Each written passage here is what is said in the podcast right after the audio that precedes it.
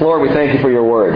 We thank you for the way your word functions and works. And uh, Lord, we recognize that in the study of your word and meditating on your word and, and listening to your spoken word by your Spirit, that, that by this and through this, Lord, we are grown and nurtured in our faith. And that's what we pray this morning. Would you nurture the faith that we have present? Father, even if it's, if it's very little faith, I ask that you would nurture it. If it's a great faith, Father, would you nurture and grow that and, and do in our hearts what, what needs to be done so that we, for you, Lord, can be fruitful in this world. We thank you for this great book. We thank you for the time we've been able to spend in it and ask that this last study this morning would itself be fruitful in our lives. In Jesus' name, amen. Well, I'm going to break this up, and as the uh, title up there might suggest, there are three areas we're going to look at, kind of an outline for Deuteronomy 32, 33, 34. The bungling, the blessing, and the burial of Moses. And we'll start with the bungling, beginning in verse, oh, along about verse 48. So let's start there. Chapter 32. The Lord spoke to Moses that very same day. Which day was that? The day that he had given the blessing, he had, well, he had sung the song of, of Moses. He had taught the song. He had taught the people. Was it a 24-hour period? Was it several days? I don't know. But the entire book of Deuteronomy was given, as you know, as one long sermon to the people of Israel. They stood, they listened through the whole thing. And on that same day, after he finished giving that great oration, that great sermon, on that day the Lord spoke to Moses, saying, verse 49, Go up to this mountain of the Abarim, Mount Nebo, which is in the land of Moab opposite Jericho, and look at the land of Canaan, which I am giving to the sons of Israel for a possession. Then die. Die on that mountain where you ascend, and be gathered to your people, as Aaron your brother died on Mount Hor and was gathered to his people, because you broke faith with me in the midst of the sons of Israel at the waters of Meribah Kadesh in the wilderness of Zin because you did not treat me as holy in the midst of the sons of Israel. Now this is just amazing. The bungling of Moses. In Moses' lifetime that we see detailed in the scripture, we know of two things that he did that you consider that you could consider bungling or, or wrong or sin. One was the murder of an Egyptian. Now he did it to defend a fellow Israelite, and yet still it was murder. He wasn't told to do it, he wasn't encouraged to do it, or, or led to do it by the Lord. He just did it, acting on his own. The only other time we see in Moses' entire history of dealing with this obstinate people, the one other rebellious act of Moses is what God refers to here, and it's not the murder of the Egyptian that would keep Moses out of the promised land. It's this mistake right here. It's the failure of Moses, the debacle. You may recall we studied back in Exodus and then in Numbers, there were two times where Moses dealt with a rock. It's interesting because we've just finished looking at the song of Moses that we call the Great Rock Song because it's all about the rock who is Christ. Five times in the song, Moses refers to the rock. The rock who has kept us. The rock who, our rock is not like their rock. We've been studying that the last couple of Sundays. But Moses, though he sings about the rock, his failure was at the rock. Two separate instances where Moses came face to face with a rock and the people were thirsty. The first was in Exodus chapter 17, verses 6 and 7. You can go back and look at that. But it's at a place called Massah, and God told Moses, strike the rock. The rock was to be struck. Take your staff, Moses, go up to the rock and strike it hard. Moses did so, and immediately water gushed out of the rock, and the children of Israel were taken care of. Their thirst was quenched by that water. And the water poured out. And we talked about this back in the study of Exodus. It spoke of beautifully the first coming of Messiah. If Christ is the rock, then of course the rock would be struck. And the rock was struck at Calvary. Many, many years, centuries after Moses' day, Jesus was crucified on the cross. The first time he came, the rock was struck. And so God told Moses, I want you to strike the rock. As Jesus was struck, water and blood poured from his side. But there was a second time in the wilderness, spoken about in Numbers chapter 20, the rock that was at Meribah. At Meribah. And at this point, God said to Moses, the people are thirsty, they're complaining, they're whining, I hear them. I want you to speak to the rock. Don't strike the rock, speak to it. But Moses was angry with the people. He called them morons. That's kind of a Greek alliteration. But he called them moros, you fools, you rebels, you stiff-necked people. And instead of speaking to the rock, he struck the rock again. Now, in type, if he had done what God told him to do, it would have been a perfect picture, prophetically, of the second coming of Jesus. Because it's only in the first coming that the rock would be struck, that Christ would be struck on the cross. In the second coming of Christ, and with the advent of the, the grace, the age of grace, the rock is only spoken to and living waters will flow. In our lives, we don't have to strike the rock. We don't go and, and hit Christ hard. We speak to the Lord. And living waters flow forth by His Holy Spirit. And in the second coming of Christ, we're told, Zechariah 14:8, that in that day living waters will flow out of Jerusalem, half of them toward the eastern sea, the other half toward the western sea. It will be in summer as well as in winter. Jesus will set up that throne in Jerusalem, and living waters will flow from the throne, and the rock is to be spoken to. The picture is awesome. Which is why the first time God said, strike the rock, and the second time he said, speak to the rock. But Moses was angry the second time and didn't listen and you know what he did? He struck the rock. He messed up the picture. And that's the reason why it was a problem for God. Anger is not the issue. Although the Bible tells us, be angry and don't sin. It wasn't the fact that Moses was frustrated. It was what he did. He misrepresented God to the people. And here's the danger of that. When we misrepresent God, we rob people of the message that God wants to send to them. When we take God's message and twist it for our own means, when we use it for our own advantage or our own personal ideas, we mess up what the Lord wants to get across, and by misrepresenting God, Moses marred a message of the Messiah. He messed up the picture. And because of this, God tells Moses, you shall see the land, verse 52, at a distance, but you shall not go there into the land which I am giving the sons of Israel. Moses wasn't allowed to go in. The greatest prophet in the entire history of Israel would not go into the promised land because he misrepresented God. Now, what's interesting is that after this, I think the more typical human response to being uh, set aside as he is, to being held back, to being disciplined, as Moses was being disciplined by the Lord, the typical human response would be kind of a skulking I mean, I know with my own kids, when I get on them, immediately they go into this pattern of, you know, woe is me. If they bungle it, then they get kind of down on themselves. That's not what Moses does. Beginning in chapter 33, Moses then goes to part two of our outline. He starts blessing. He blesses. Verse 1 tells us this is the blessing which Moses, the man of God, blessed the sons of Israel before his death. And this is important, gang, because it's the first mention in Scripture of this phrase, the man of God. This is the first time in all of our studies through the first five books that the phrase man of God has been applied to anybody, and here it's applied to Moses. And it's wonderful, it's significant, because the true man or woman of God is someone who seeks to bless. Someone who wants to bless others. It's in the context of Moses desiring to and getting ready to bless the children of Israel that he is called a man of God. And I wonder, how about you? And how about me? Are we among those who are blessers or are we receivers? Am I one who is looking for ways to bless other people or am I looking out for my own blessing? Am I angry with others when my blessing has been stolen or when I haven't gotten what I feel like I'm supposed to get in this world? You see, the true man or woman of God is one who blesses others.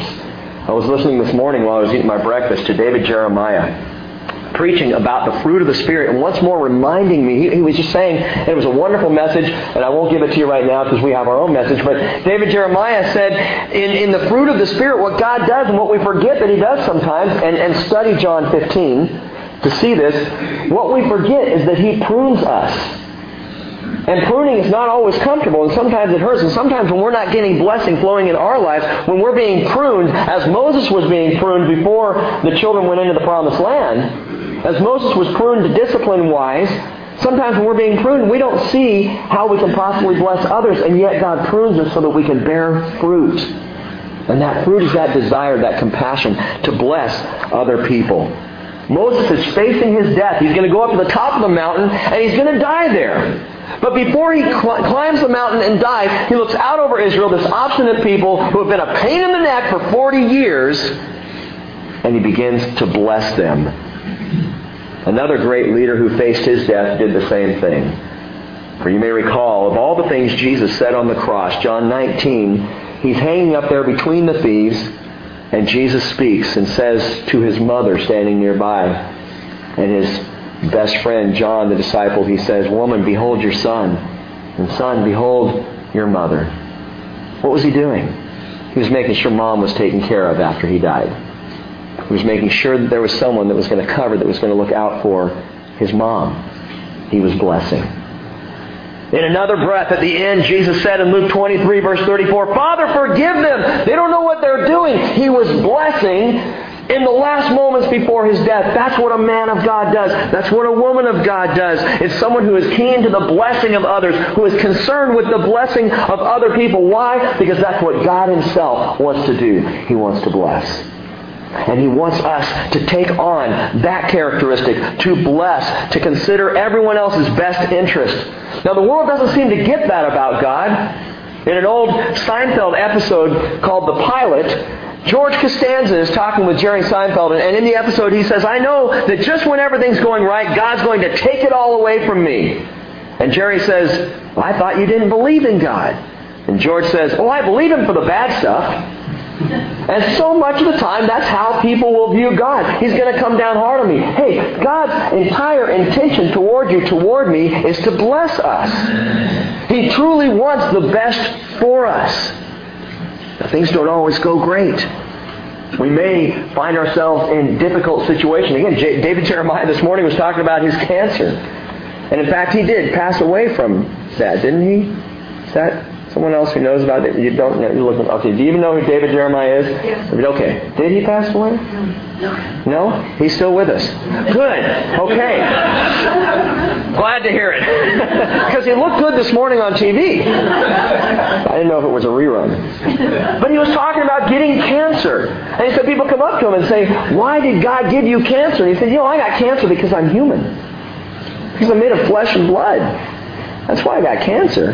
Now, God can use it. He can use it to prune me, but He always has my best interest in mind. Romans 8.28, we know that God causes all things to work together for good to those who love God, to those who are called according to His purpose. All things. And you can look in your own lives and you can pick out the worst possible thing that has happened to you in the last week or month or year. And I guarantee you that for, if you're called, if, if you love the Lord, I guarantee you it will work out for good. And you may not see it now, and you may not see it tomorrow, and it may take years to see it. But all things work together for good, because that's God's heart toward His people. Jeremiah 29, 11. For I know the plans I have for you, declares the Lord. Plans for welfare, not for calamity, to give you a future and a hope. And so the man or woman of God seeks to bless. And I know what you're thinking. You're thinking, Rick, if we're going to spend that much time on each verse, we're going to be here all afternoon. Okay, I'm going to be here for two services anyway. Next verse, reading on, verse 2. Moses said, The Lord came from Sinai and dawned on them from Seir. He shone forth from Mount Paran, and he came from the midst of the ten thousand holy ones. At his right hand there was flashing lightning for them. Indeed, he loves the people. All your holy ones are in your hand, and they followed in your steps. Everyone receives your words. Moses charged us with a law of possession for the assembly of Jacob, and he was king in Jeshurun talking about the Lord, king in Jeshurun. Remember, Jeshurun is the people. When the heads of the people were gathered, the tribes of Israel together. Now, as he's heading into this, this blessing, he reminds the people of something that happened in the midst of the powerful appearance of God on Mount Sinai. He says in verse 3, Indeed, he loves the people. What you just shared this morning. He loves the people. This God who would bless you would bless you because He loves you. And I need to remember that, especially when things aren't going my way. He loves me. God loves me. I may not know what He's doing. I may not know a whole lot about what's going on in the world, but I know this. He loves me. He loves me. So amazing is the love of God that He calls Israel he calls Israel two things that just don't fit Israel. The first thing is Jeshurun. We've talked about Jeshurun. It means upright ones. And you might say, but Israel wasn't upright. Exactly. Israel was not upright, but God's love was so great that He chose to see them that way, even though they weren't that way. And He does the same for us. He chooses to see us in a way that we are not, at least not yet. Paul tells us in Ephesians chapter 2 verse 4 that God being rich in mercy, because of his great love with which he loved us, even when we were dead in our transgressions, made us alive together with Christ. By grace you have been saved. Now listen, because Paul says something else here that, that intrigues me. He says that he made us alive with Christ. And you can say, okay, great, I was made alive with Christ. But Paul goes on and says, and he raised us up with him. And he seated us with him in the heavenly places in Christ Jesus. Now hang on a second. I'm not in the heavenly places. I haven't gotten there yet. And yet, so sure is God, so great is His love that He chooses to see us as there. We have already, as far as God's concerned, arrived. The travel there, the journey, that's just a byproduct. We're going to get there. So great is the Father's love. He sees us there. And we are righteous and we're made alive by the sacrifice of Jesus, even though we wear this flesh. So great is his love. So Moses calls them Jeshurun. He also calls them, an interesting phrase in verse 3, holy ones. He says, Your holy ones are in your hand. So great is the Father's love that Moses connects Israel to the heavenly host of holy ones. Look back a little bit. It says in verse 2 that God came from the midst of 10,000 holy ones. And this is one of the few places in all of Scripture where that phrase holy ones applies to those who are already in heaven.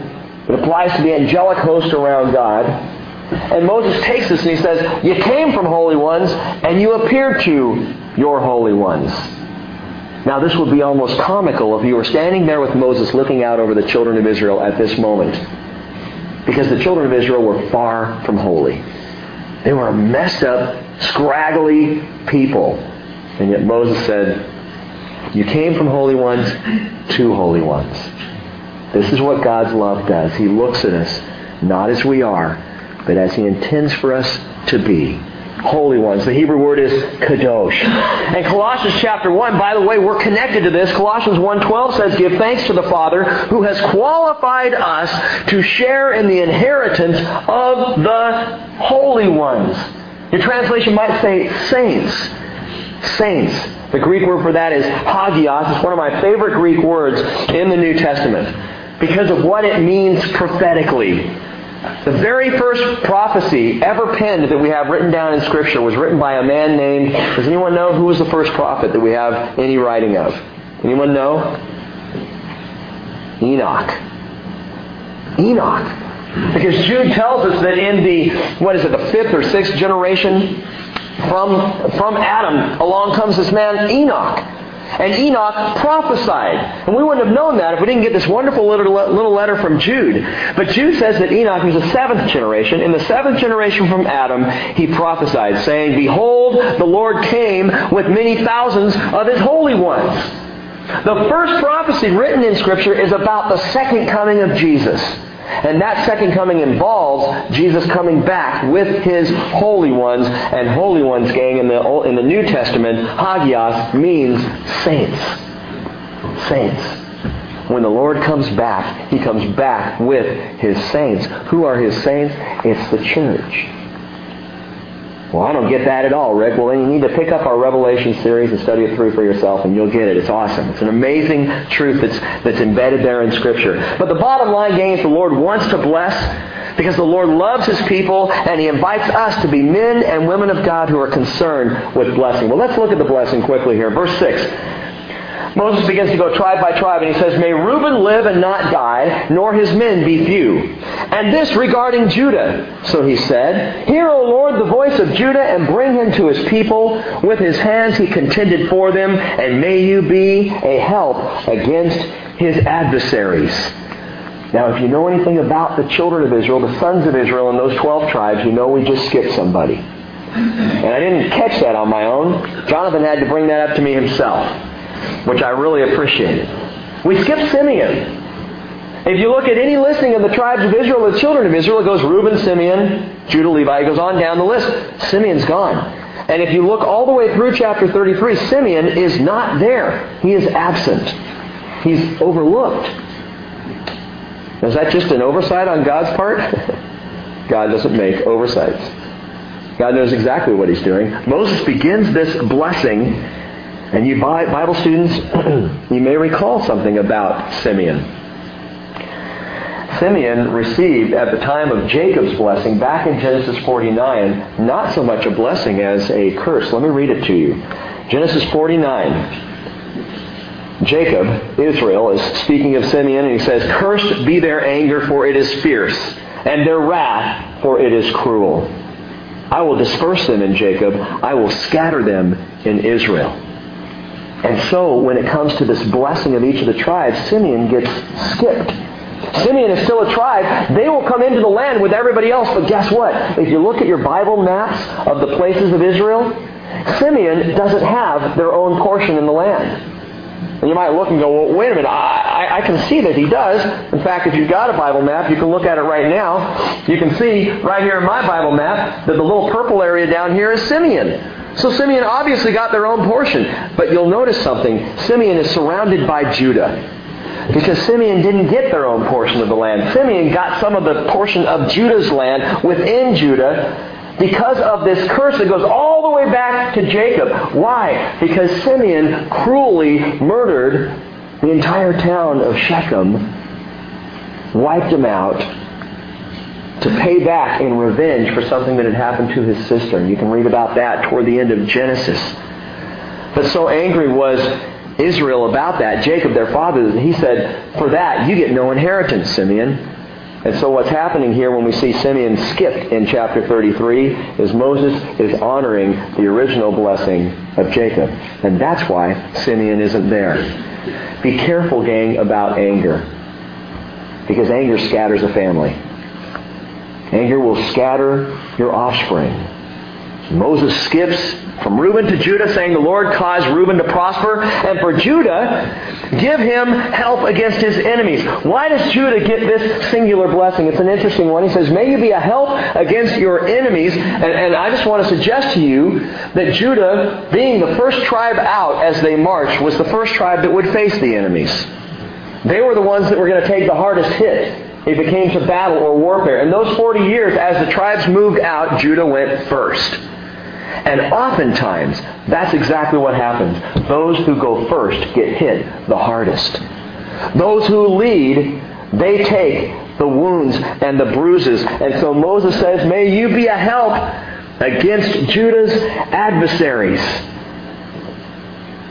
I wonder if the other tribes, when it was all being set up, and they were told who was going to go out first and who was going to be last and where they were going to be in the lineup, I wonder if the other tribes looked at Judah and said, Why do they get to go first? How come Judah gets to lead the march? That's not really fair. Why can't our people go first? Why do they get to lead the way and not us instead? I think we need to be careful what we ask for. Because the one who goes out first faces the greater danger, and it's never what we think. Anytime a person is called to step out first, he needs this blessing. Anytime someone desires, and anytime among us you desire to step into a place of leading, whether it's in your family or among friends or in the church, anytime someone comes into a place of leading, they need this blessing. May you be a help, Lord, against his adversaries, because I guarantee you the adversaries will come. Take down the leaders and the flock will suffer. Strike the shepherd, Zechariah prophesied, and the sheep will scatter. And so often Satan will go after and send adversaries against those who lead. Gang, the first and greatest thing a leader can do for the people is to contend with them or for them with his hand. Look back at what he said for Judah also. He says, with his hands he contended for them. I think that's an interesting phrase. With his hands, in other words, Judah would fight for all of Israel. Judah would go first into the battle and contend and fight with his hands. And leaders, that's the same thing we are called to do. And I'm speaking specifically to those who are shepherds at the bridge, but also to anyone who steps into ministry leadership. Contend for the people with your hands. Put it this way. Peter said in Acts chapter 6 verse 4, we will devote ourselves to prayer and the ministry of the word. And Paul said to Timothy in 1 Timothy chapter 2 verse 8, I want the men in every place to pray lifting up holy hands without wrath and dissension. Contend for the people with your hands. Fight for the people in prayer. By the way, um, I, I, need to mention to you all, this is just a side note, just before Thanksgiving I sent out about 25 or 30 servant questionnaires for those who are we're looking into and talking to about the possibility of being servants by role, deacons, diakonos, at the bridge. And I want to ask you to pray for this process and pray for those who have received questionnaires. And if you, by the way, don't personally receive a questionnaire and are not being asked right now to step into that role of servant, please don't take it as a slap in the face. It may be because you're recent or new to the bridge. It may be for whatever. Maybe just that I don't like you very much. no. It has nothing to do with that. And I'll tell you one of the struggles in leading a fellowship is avoiding the whole popularity thing. And truly praying to the Lord and saying, Lord, who do you want in these roles? Who do you want to lead? And so we sent out some of those, and, and it's our intention that we have a growing and dynamic group of people that it's not just going to be a small group that are called to be deacons or servants, and we're going to call them servants because I want to get away from the deacon mentality because I think it's a little twisted in the church. Let's just call them servants. That's what they are.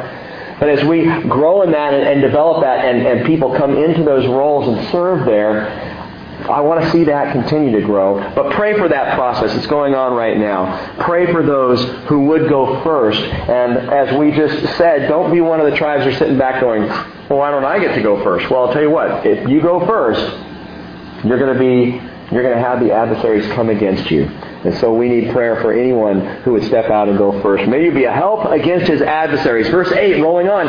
Of Levi, he said, Let your Thummim and your Urim belong to your godly man, whom you proved at Massah with whom you contended at the waters of Meribah, who said of his father and his mother, I did not consider them, when he, and he did not acknowledge his brothers, nor did he regard his own sons, for they observed your word and kept your covenant, and that's why Levi became the tribe of the priests. You may remember after Moses came down the hill, down the mountain after receiving the Ten Commandments, and the people were in absolute disarray, worshiping, dancing, and praising around the golden calf. Moses said, Those who stand with God come to my side, and Levi stood with the Lord, even to the point that Levi put the rest of Israel to the sword, friends, family, brothers, for the sake of the Lord. And so God said, Because you will stand with me, whatever the cost, you will be the priestly tribe. And so they receive this blessing. Now, something interesting to note Levi, as a tribe of priests, had the high priest. The high priest would come through the tribe of Levi, and he had what here is referred to as the Urim and the Thummim. I again remind you, it's not the Uma Thurman, it's the Urim and the Thummim. What are those? We've only had, been able to conjecture. Uh, some say they were a black and a white stone that were held in the breastpiece of the high priest and, and they would roll those stones kind of like rolling the dice. I don't think that's what it was. More likely, it was the stones in the breastpiece itself that would in some way indicate the will of God. You may remember the breastpiece piece on the high priest's outfit had 12 jewels, one for each of the 12 tribes of Israel, precious stones. And Urim means lights. Thummim means perfections. The lights and the perfections, and the, the Urim and Thummim, however they were used, were used for discerning and understanding God's will. But also in that phrase, Urim and Thummim, lights and perfections, we see yet another picture of Jesus to whom we go to learn and understand God's will today. Hebrews chapter 3 verse 1 says, Holy brethren, partakers of a heavenly calling, consider Jesus the apostle and high priest of our confession. Consider Jesus. You want to know God's will? For the Israelites, they had to go to the high priest, and he had to consult using the Urim and the Thummim. But for you and I, we have the light and the perfection in Jesus Christ. We run to the Son If you want to know God's will, you stay close to the breastplate. That is, sit close to the heart of Jesus. Pray to Him, seek Him out, listen to Him to understand the will of the Father. Now, God named Levi the priest again because they took God at His word. We see that back in Exodus 32. And the Lord gave them the important role of teaching. Now, verse 10 going on, the next blessing, or, or continuing the blessing for Levi, they shall teach your ordinances to Jacob, your law to Israel. They should put incense before you and whole burnt offerings on your altar. O Lord, bless his substance and accept the work of his hands. Shatter the loins of those who rise up against him. Shatter the loins? Yeah. Anyone who would rise up against those who are teaching your word, Lord, shatter their loins. In other words, make it impossible for them to reproduce. Stop their line. That's how important the word of the Lord is. God wants His Word to reproduce and to continue and not to be stopped. Shatter the loins of those who rise up against Him and those who hate Him so that they will not rise again. Verse 12, Of Benjamin, he said, May the beloved of the Lord dwell in security by Him, who shields him all the day. And listen, this is interesting. He dwells between His shoulders. He dwells between his shoulders. The last phrase here is an important one. It speaks for the first time of the place that the Lord would choose to dwell. Where's that? That city in Israel. Now remember, Israel's not in the land yet. They don't even know really about, they haven't conquered and taken over that great city, Jerusalem. But this indicates that Jerusalem would indeed be the place where God would dwell, where His Spirit would enter in that temple that Solomon built and dwell among the people. Well, how do you know that from this phrase? He dwells between His shoulders. If you look at a map of Benjamin and how they were laid out, Benjamin settled in the southern part of the land and is shaped kind of like two shoulders. And in the midst of the shoulders, the Lord would dwell and that's right where Jerusalem is, there in the southern part of the land. I think that's fascinating. We see the precise location of what would later be the location of, of the temple there in Jerusalem. So going on, then it says of Joseph, and remember, Joseph would be the tribes of Ephraim and Manasseh, the two sons of Joseph. But of Joseph he said, Blessed of the Lord be his land, with the choice things of heaven, and with the dew, and from the deep lying beneath and with the choice yield of the sun, and with the choice produce of the months, and with the best things of the ancient mountains, and with the choice things of the everlasting hills, and with the choice things of the earth and its fullness, and the favor of him who dwelt in the bush let it by the way, we, we hope that the favor of God dwells in the bush even today, our President George Bush. Let it come to the head of Joseph and to the crown of the head of the one distinguished among his brothers, talking about Joseph. As the firstborn of his ox, majesty is his, and his horns are the horns of the wild ox. With them he will push the peoples all at once to the ends of the earth. Interesting, Joseph gets an amazing blessing here. God loved Joseph. And all of this that is given to Ephraim and Manasseh, the sons of Joseph, is because of Joseph. Because Joseph had such a great faith. And God looks at the man of faith and says, You have such great faith, and I'm so pleased with you, and my favor is on you, and I am going to not only bless you, but I will bless your children as well. I will bless your offspring, your sons, your daughters. And those of you who have children, or those of you who will at some point in the future have children, understand your faith will be a blessing to your offspring in ways you can't possibly imagine. Verse 18.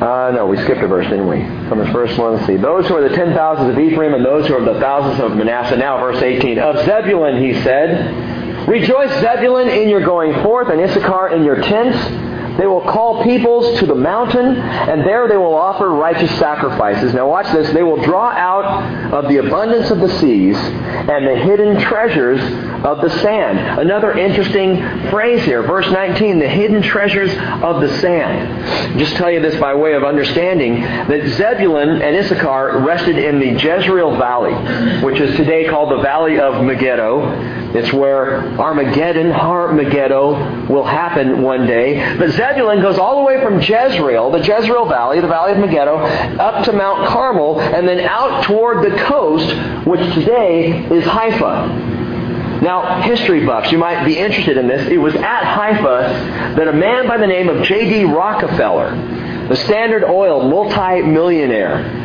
kind of the Bill Gates of his day. Rockefeller built a massive oil pipeline beginning there in Haifa and running into present day Iraq. He went to Iraq to get oil for one reason.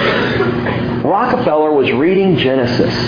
And in reading Genesis, he saw that it mentioned tar pits in Babylon. And so he began to send his oil workers to Iraq, to the region of Babylon, because if there were tar pits there, there must be oil there. And of course, as usual, as always, the Bible was right. And Rockefeller struck oil there. And his massive takers then were sent to Haifa on the seacoast of Zebulun to retrieve what Moses calls the hidden treasures of the sand. No one would have known at the point that Moses said that, that there was oil beneath the sands of Iraq. But God knew. And the prophecy is clear. The hidden treasures of the sand would be drawn out. And there's a connection there to Zebulun because it's right through Zebulun that you'd have to go to get to those hidden treasures. Interesting. Verse 20 of Gad, he said, Blessed is the one who enlarges Gad. He lies down as a lion and tears the arm and also the crown of the head. Then he provided the first part for himself, for there is the ruler's portion. For there the ruler's portion was reserved, and he came with the leaders of the people, and he executed the justice of the Lord and his ordinances with Israel. A good word for Gad, a good blessing for Gad. Gad was likened to a lion because historically Gad as a tribe was known to be fierce in battle and to fight hard. So he's called a lion, and, and they had a great sense of justice in the land. But watch this. Verse 22 says, Of Dan, of Dan, he said, Dan is a lion's whelp that leaps forth from Bashan. Dan is a lion's whelp that leaps forth from Bashan. What's a whelp? It's a cub. There's a comparison here. Gad is a lion who fights. Dan's a little lion's cub who hops about. He's not a full-grown lion. He's a wimpy lion. And Gad being full on lion, Dan was a scared little cub. See, we know something about Dan. We know that Dan was given some beautiful land in the southern part of, of Israel, but instead they left up from Bashan, down there in the southern area, up to the north, which was a bad move. They moved up there because it seemed to be an easier land, a more beautiful land, a nicer place to stay. And Dan headed north to live up there, right on the border of Israel, where idolatry was intense. And Dan would be the first tribe to be completely lost to idol worship. Even today, you can go to Israel and you can see Tel Dan, a dig, an archaeological find where some of the remnants of the city of Dan was up there, where they erected an altar and put up a false calf to worship there in Dan. And Assyria came and when they attacked Israel in the north, took Dan first. Dan, the little lion's cub that never fully matured into a lion. Verse 23 tells us of Naphtali. He said, Oh, Naphtali, satisfied with favor and full of the blessing of the Lord, take possession of the sea and the south. That phrase, satisfied with favor, speaks literally of content. To be satisfied with favor is just to be content with the Lord. I like that. Verse 24 going on. I'm going to hurry. I know you're shivering here. Of Asher, he said, More blessed than sons is Asher. May he be favored by his brothers. May he dip his foot in oil. And indeed, if you look at Asher in, in the way things are laid out there in Israel, Asher in the land is long, kind of like a leg like a lake, and at the foot of Asher, at the foot of Asher, touching down to the sea, he touches, the, the land touches Mount Carmel, and even to this day, oil speculators are exploring this area to see if maybe the toe of Asher is an oil field. Because of this verse, it's interesting. He says, Asher, may he dip his foot in oil, and it would not surprise me in the least if there on Mount Carmel or in that region, someday in the near future, oil was discovered. But he dipped his foot in oil. So a blessing for Asher. Your locks will be iron and bronze, and according to your days, so will your leisurely walk be. Going on to verse 24. Now the blessings given to all the people, or verse 26, sorry. The blessings given. He says, Now there is none like the God of Jeshurun who rides the heavens to your help, and through the skies in his majesty. The eternal God is a dwelling place, and underneath are the everlasting arms. And he drove out the enemy from before you and said, Destroy. And so Israel dwells in security, the fountain of Jacob secluded in a land of grain and new wine. His heavens also drop down dew. Blessed are you, O Israel, who is like you, O people saved by the Lord, who is the shield of your help and the sword of your majesty. So your enemies will cringe before before you, and you will tread upon their high places. Moses gives this tremendous blessing, turns and climbs the mountain to number three in our outline, to his own burial. The burial of Moses. Let's say goodbye to Moses here as we look at verse 1, chapter 34. Now Moses went up from the plains of Moab to Mount Nebo on the top of Pisgah, which is opposite Jericho. And the Lord showed him all the land, Gilead as far as Dan, and all of Naphtali, and the land of Ephraim and Manasseh, and all the land of Judah as far as the western sea, and the Negev, and the plain in the valley of Jericho, and the city of palm trees as far as Zoar. And I've mentioned to you this before. When Moses saw all this, it had to be supernatural. Because from the top of Mount Pisgah, you could not see all the things listed here in this passage. You couldn't see all the way from, from Zoar and the Negev up to Gilead and Naphtali. You couldn't see all of the land. And yet God gave Moses a supernatural vision to where he could stand on that mountain and look out over the land and see things impossible to see. Moses saw it all. God was true to his word. And the Lord said to him, verse 4, This is the land which I swore to Abraham, Isaac, and Jacob, saying, I will give it to your descendants. I have let you see it with your eyes, but you shall not go over there. So Moses, the servant of the Lord, died there in the land of Moab, according to the word of the Lord. And this verse, I've told you before, it fascinates me. And he buried him. Who buried him? God did. He buried him in the valley in the land of Moab opposite Beth Peor, and no man knows his burial place to this day. Although Moses was 120 years old when he died, his eye was not dim, nor his vigor abated. In other words, this was an energetic old coot. He could see as well as he could as a young man. He had the energy, he had the fierceness, he had the strength. And yet, the time came for him to die and be buried. And so, verse 8, the sons of Israel wept for Moses in the plains of Moab 30 days. And then the days of weeping and mourning for Moses came to an end. And Joshua the son of Nun was filled with the spirit of wisdom, for Moses had laid his hands on him. And the sons of Israel listened to him and did as the, as the Lord had commanded Moses. Since that time, no prophet has risen in Israel like Moses whom the Lord knew face to face. For all the signs and wonders which the Lord sent him to perform in the land of Egypt against Pharaoh, all his servants and all his land, and for all the mighty power and for all the great terror which Moses performed in the sight of all Israel. Now listen, we're almost done. Hang in there. Moses, this great prophet, this man of God, with whom, by the way, we've been journeying for the last three years. Five books, all written, penned by the hand of Moses, the Bible itself tells us. This wonderful, awesome person bungled it and was not able to go into the promised land. He blew it. This great man of God, the first person to be called the man of God, blew it, bungled it, and ended up buried and not going into the promised land at all. But here's the grace of the Lord. Because the next time we see Moses, and we do see Moses again in Scripture, he's in the promised land. He's standing on the Mount of Transfiguration in Israel, Matthew 17, Mark chapter 9. He's there with Jesus. Do you remember the story?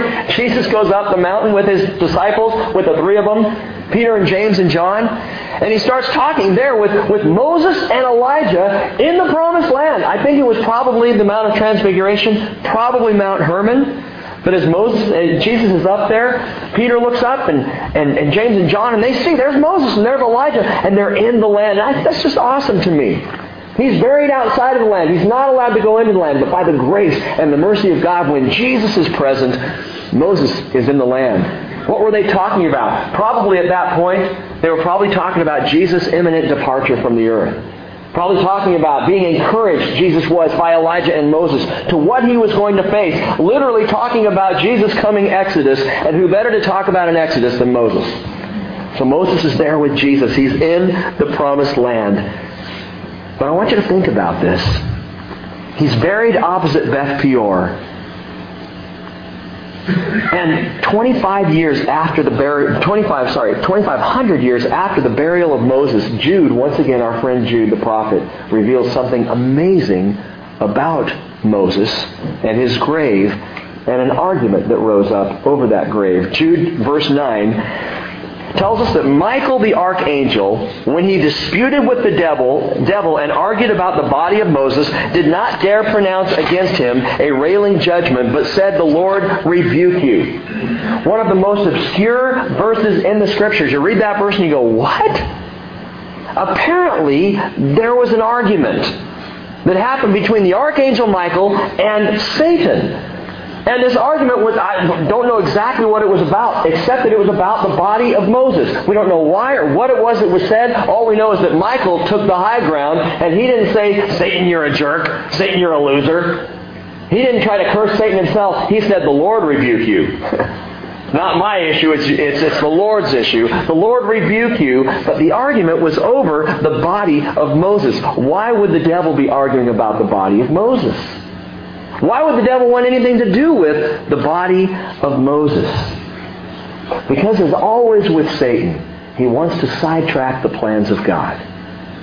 And if he can sidetrack God's plans, if he can mess up prophecy, if he can keep from happening the things that he himself can read in Scripture and see are supposed to happen, if he can block anything, then he can mess up the promises of God, and at the end, Satan can say, You don't keep your word. You said you'd keep your word. You didn't keep your word. Look, this prophet, you said this would happen here, and it didn't happen here. If he can block it. That's why when Jesus was born, so many children were massacred. Stop the coming of Messiah, and you mess up the plans of God. That's why all the way back, all the way back in Egypt, the Israelite children were persecuted. That's, by the way, the reason for anti-Semitism throughout all of history. If you can destroy the Jewish people, then God can't fulfill His promises to the Jewish people. Prophecy's messed up, and God doesn't keep His word. And that's Satan's plan. Mess it up. What does that have to do with the body of Moses? Hey, if you can get the body of Moses out of there, and I'm, this is this is my surmise, okay? I'm not saying this is absolute truth. This is what I believe. It's what I think. Rick's thoughts here. But Revelation chapter 11, and I saw you mouth that a minute ago, Hunter. You were going, Revelation, right? Yes, right. Revelation chapter 11, we see Moses again. Now, it doesn't say his name, but I'm personally convinced for many reasons that one of the two witnesses that will show up midway through the tribulation period is Moses. Moses and Elijah. Why? I won't go into it right now.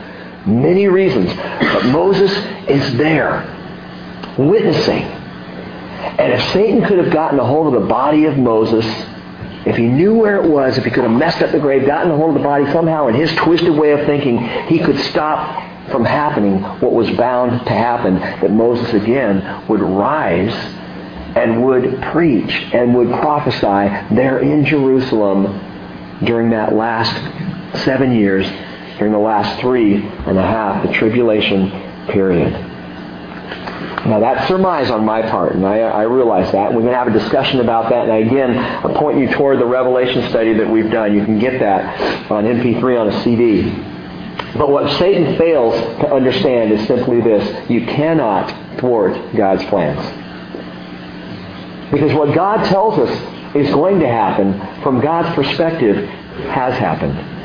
It's a done deal. Prophecy is not what might happen. Prophecy is what God has already seen happen. It's complete. It's done.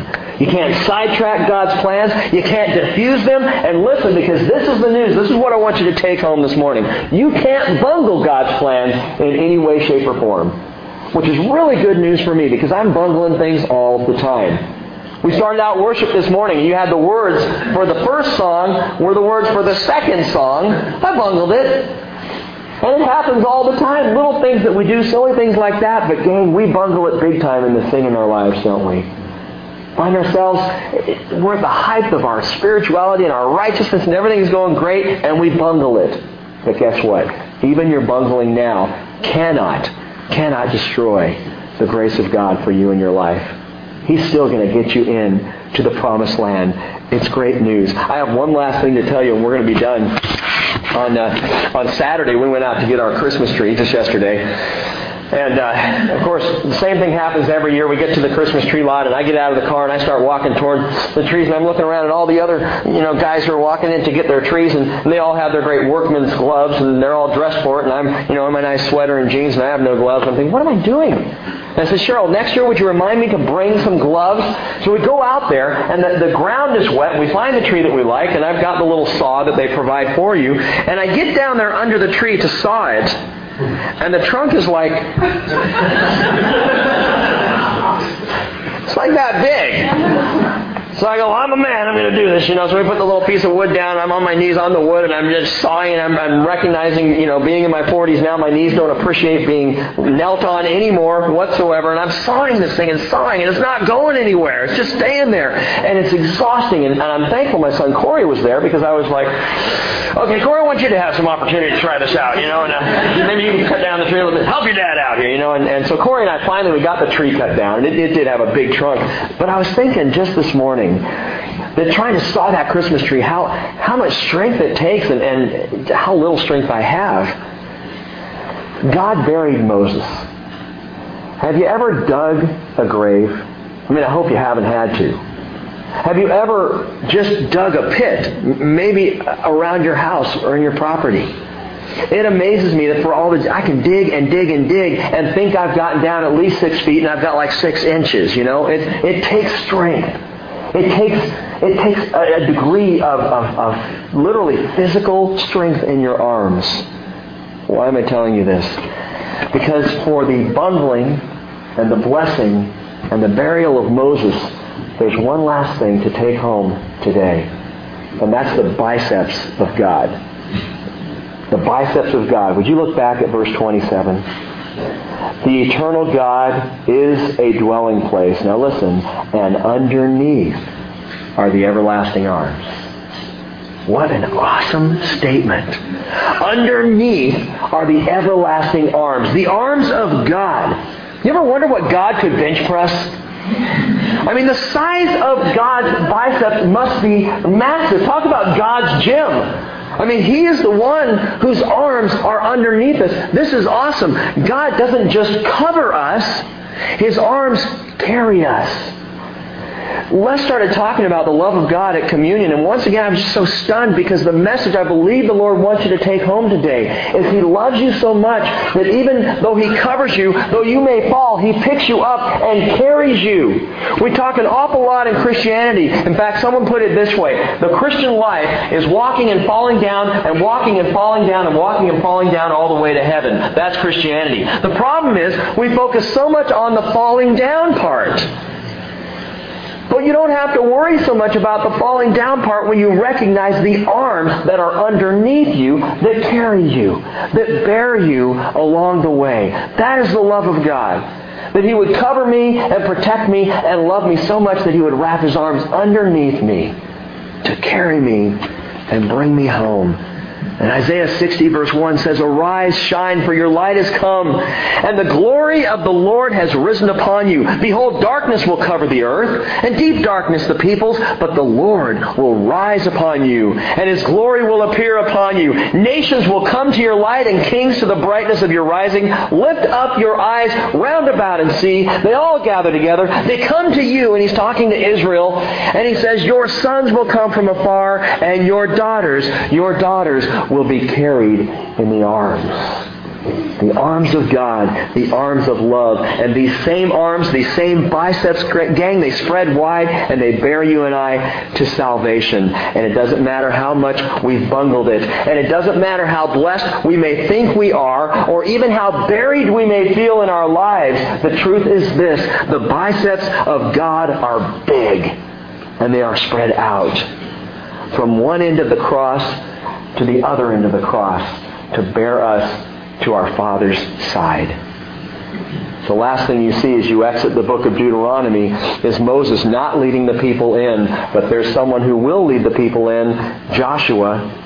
We're going to get into Joshua. In fact, next week I'll give you just a little uh, commercial for next Sunday. We're going to do a prophetic overview of the entire book of Joshua. We're going to cover 24 chapters in one morning prophetically and see what it points to. And it's amazing because Joshua is that picture of Jesus and as we're told in John 1:17, last verse, the law was given through Moses, but grace and truth were realized through Jesus Christ, our Savior and our Lord. And that concludes the book of Deuteronomy. Let's pray together.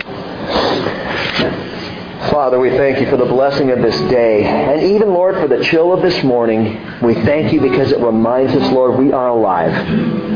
And we're alive in you and we are born and we are carried by you, and we are loved by you in such an amazing way. Father, would you just settle that love in our hearts? As we go out today, remind us of your great love for us. And know and be aware of those that are underneath us this morning, Lord, carrying us and bearing us home. And if there's anyone among us who, who feels like their life is not borne up by the Lord, maybe you're not a Christian, you've never given your life to Jesus Christ. If that's the case, I invite you to pray this with me. Lord, forgive me for my sins and carry me. I believe that Jesus is the Christ. I believe that Jesus, you died on the cross for my sins. You took my place. And I believe that you were resurrected to life again. Now, Jesus, be my Savior and be my Lord. And Jesus, thank you so much for spreading your arms wide for us. We just pray in your precious name this morning. Amen.